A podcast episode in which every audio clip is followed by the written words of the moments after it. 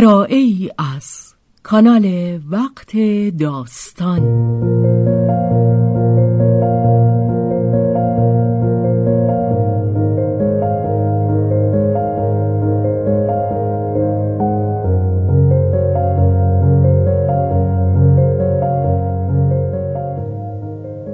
جان شیفته. اثری از رومن رولان.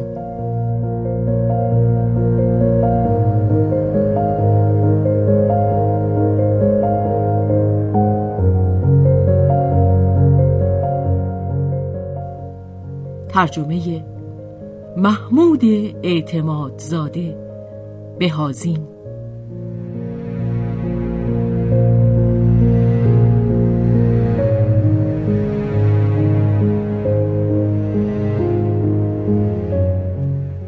به روایت شهرزاد فتوهی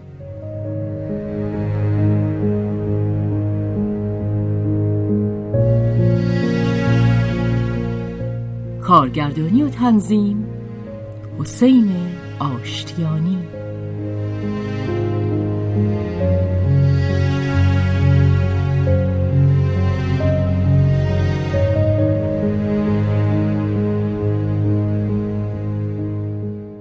عشقشان دیگر بر کسی نهفته نبود. هر دوشان از پوشیده داشتنش عجز داشتند. آنت هرچه به خاموشی پناه می برد بیهوده بود.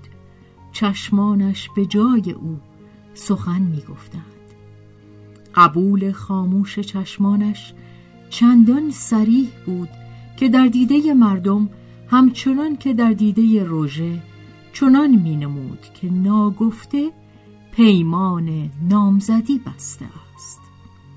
تنها خانواده بریسو از نظر دور نمی داشت که آنت نامزد نیست.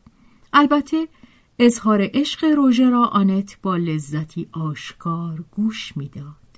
ولی از آنکه پاسخی بدان دهد پرهیز داشت.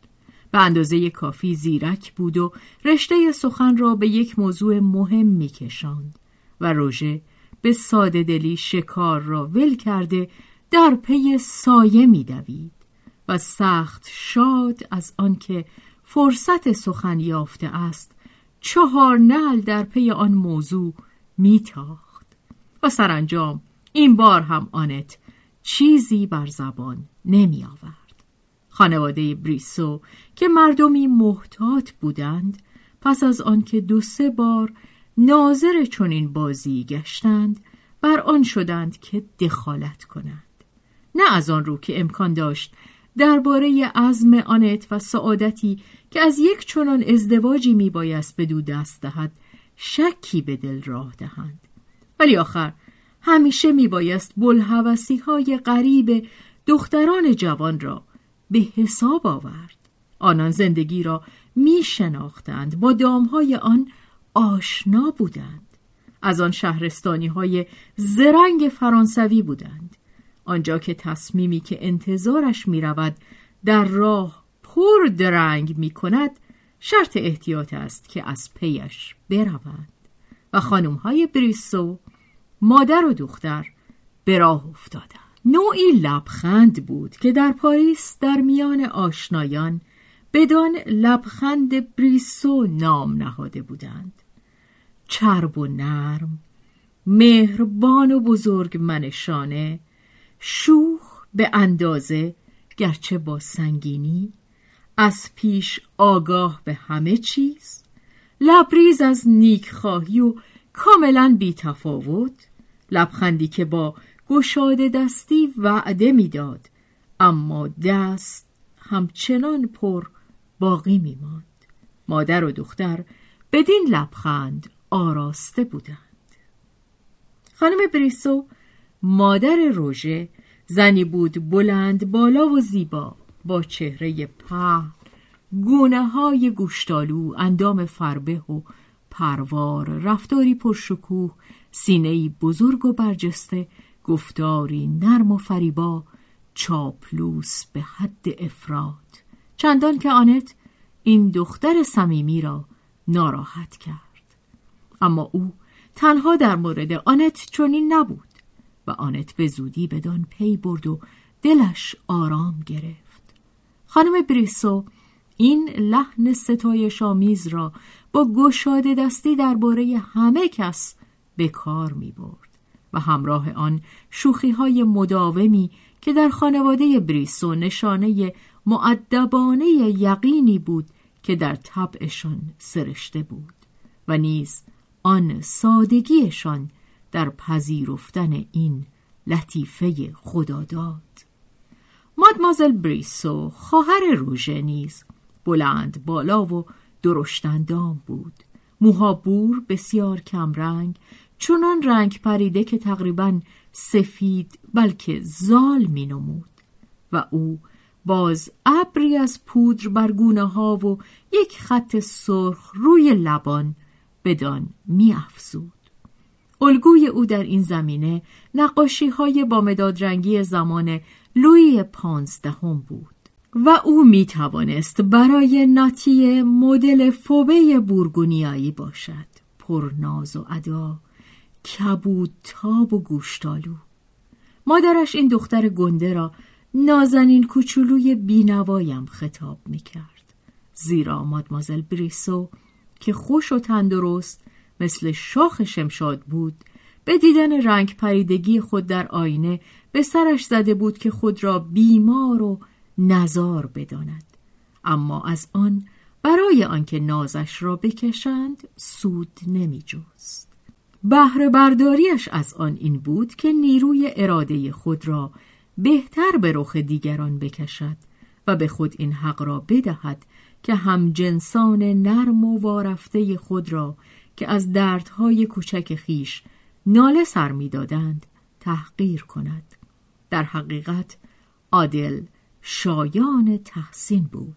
فعال خستگی ناپذیر. همه چیز می‌خواند همه چیز می‌دید همه چیز می‌دانست نقاشی می‌کرد. از موسیقی سررشته داشت. درباره ادبیات داد سخن می‌داد. هر روز به اتفاق خانم بریسو برنامه سیصد بازدیدی را که میبایست در مدتی معین صورت دهند به انجام میرساند و به نوبه خود پذیرایی می‌کرد. شام می‌داد. به کنسرت ها نمایش ها جلسات مجلس و نمایشگاه ها می‌رفت و این همه بی آنکه خم به ابرو بیاورد بی آنکه خستگی خود را جز با چند آه که مردوار فرو می‌خورد بروز دهد. آن هم در لحظاتی که خود انتخاب می‌کرد. از آن گذشته بدنی را که چنین به ریاضت وامی داشت می‌دانست چگونه پرورش دهد. خوب می‌خورد مثل همه خانواده و شب یک روند میخوابید بی آنکه خوابی ببیند. بر قلب خود به همان اندازه تسلط داشت که بر تن خود. به آرامی مقدمات زناشویی خود را با یک مرد سیاسی کم و بیش چهل ساله که اکنون فرماندار یکی از مستعمره های بزرگ آن سوی دریاها بود فراهم می کرد. هیچ در پی آن نبود. که آنجا نزد او برود. نمی‌خواست بیش از آن که برگزیده بختور قلبش بتواند موقعیتی را که شایسته اوست در خود فرانسه به وی ارزانی دارد پاریس را و نام بریسو را ترک گوید. با این همه از او برمی آمد که نگذارد مقامات عالی کشور آقای فرماندار را از یاد ببرند. میانشان نامه های سمیمانه و مربوط به کارهای اداری ملزما مبادله می‌شد. این معاشقه از راه دور چندین سال بود که ادامه داشت. نوبت زناشویی به وقت خود فرا می رسید. عادل شتابی نداشت. شوهر کمی جا افتاده می‌شد ولی به سلیقه مادمازل بریسو به همان اندازه بر ارزشش میافزود. دختر با کله بود و از بابت کله خانواده بریسو هرگز کمبودی نداشتند. و اما کله مادمازل بریسو تا بخواهی سیاسی بود چنانکه مادرش می‌گفت درست برای نقش اژری ساخته شده بود. در برابر دانایی مادمازل بریسو خانم بریسو سراپا تحسین بود مادمازل بریسو هم نبوغ خانداری و هوش خانم بریسو را تحسین می نمود. با چه ناز و نوازشی یکدیگر را می ستودند. پیش چشم آنت همدیگر را می بوسیدند. دلانگیز بود.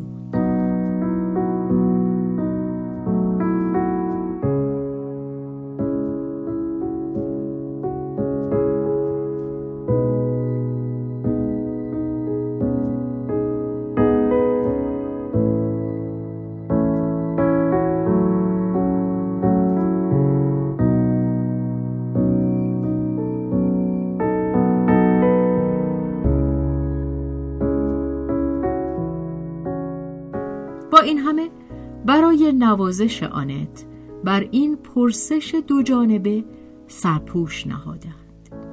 دیگر خوشامدها بود که می‌گفتند درباره خودش، خانهاش، رخت و آرایشش، سلیقهاش، هوش و زیباییش زیاده رویشان در ستایش آنت را اندکی ناراحت می‌کرد.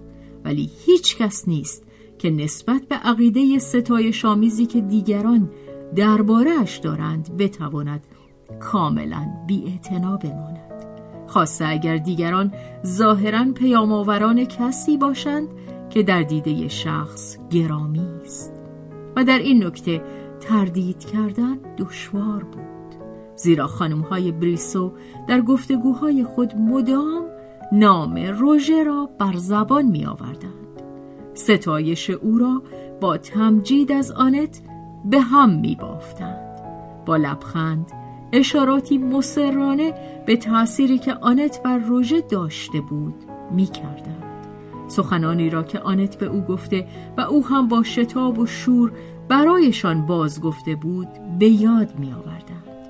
روژه همه چیز را برایشان بازگو می کرد. آنت براشفته می شد و با این همه به دلش می نشست. خانم ها آینده درخشان روژه را به چشم میکشیدند و خانم بریسو در بیان امیدواری و اطمینان خیش به اینکه روژه همسری شایسته خود پیدا کند و شاید هم پیدا کرده باشد لحن پرمعنایی به گفتار خود می‌داد. کسی را نام نمی برد ولی مقصود فهمیده می‌شد. همه این نیرنگ های کوچک از بیست قدمی با چشم ساده هم دیدنی بود و می‌خواست هم چنین باشد.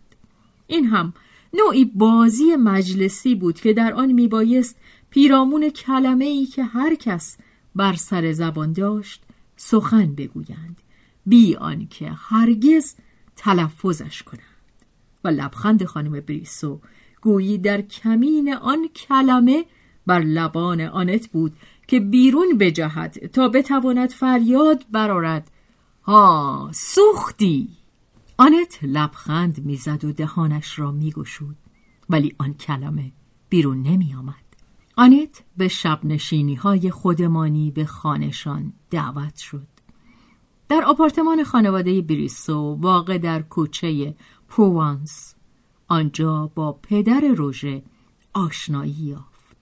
مردی بلند بالا و تنومند با چشمانی زیرکسار در سایه ابروهای پرپشت. چهره سرخ ریشی کوتاه و خاکستری. سر و روی یک مشابر دعاوی نیرنگ باز و چرب زبان که باران لطیفه ها و خوش آمدگویی های کهنه بر او باریدن گرفت. پدر نیز کوشید تا در بازی های مجلسیشان شرکت جوید. ولی کنایه هایش بیش از اندازه بی پرده بود.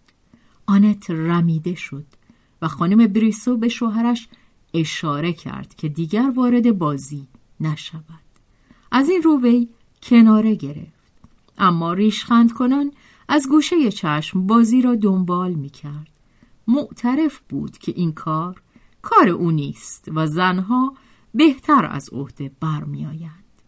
خانم بریسو در آغاز با زبردستی تنها سه چهار دوست نزدیک را با آنت دعوت کرد. پس از آن دو و سپس یک تن و سرانجام هیچ کس جز آنت و بدین سان آنت خود را با چهار تن بریسو تنها یافت خانم بریسو با لحنی سرشار از وعده های چرب و نرم مادرانه می گفت یک شب نشینی خانوادگی. آنت دام را بو می کشید ولی خود را دور نمی گرفت از همنشینی روژه فراوان لذت می برد به پاس محبت او در حق خیشانش اقماز روا می داشت از آنچه در این محیط حوصلهاش را پنهانی سر می برد چشم می پوشید خانم های بریسو را زیرکی غریزی زنانشان بر این نکته آگاه می کرد خودخواهیشان با همه شدت خیش هرگز چندان نبود که به منافعشان زیان برساند. از این رو بر اثر سازشی ناگفته توانستند خود را کنار بکشند کمتر حرف بزنند. اندیشه های خود را از علک بگذرانند. برای دو دل داده فرصت همنشینی دو نفره که در آن کسی مزاحمشان نگردد فراهم کنند. خواست دل روژه را بهتر از خود او کسی نمی‌توانست به کرسی بنشاند. روژه بیش از هر زمانی دل باخته بود اما خیشتنداری آنت نگرانش می‌کرد. و این خیشتنداری اگر مادر و خواهرش او را متوجه آن نمی کردند در دیدهش کمتر غیر عادی می نمود و روژه هرگز به اندازه اکنون که اطمینانش به خود لطمه دیده بود گیرا و دلفریب نبود. دیگر سخنرانی نمی کرد فساحتش فروکش کرده بود. برای نخستین بار در زندگی خیش میکوشید درون روح دیگری را بخواند. کنار آنت می نشست و چشمان فروتن و سوزانش با تذرو به این معمای کوچک دوخته می‌شد. میکوشید که آن را دریابد. آنت از این آشوب از این کمرویی که در او چندان تازه می نمود از این انتظار ترسالود که با آن هر یک از حرکاتش را می پایید لذت می برد. کم کم سست می شد. در پاره لحظات نزدیک بود که به سوی او خم شود و سخنانی قطعی بگوید و با این همه نمی گفت. در آخرین ثانیه به غریزه و بی آنکه علتش را بداند خود را واپس می‌کشید عشقی را که روژه می‌خواست اظهار کند و نیز اعترافات خود را به تندی کنار می‌زد در می‌رفت. آنگاه دام تنگ تر شد. خانم و دوشیزه برسو از یکی از سالن‌های مجاور این گفتگوی بیبر را پنهانی زیر نظر گرفتند. گاه دیده می‌شد که لبخند زنان و پرکار میآیند و از سالن میگذرند.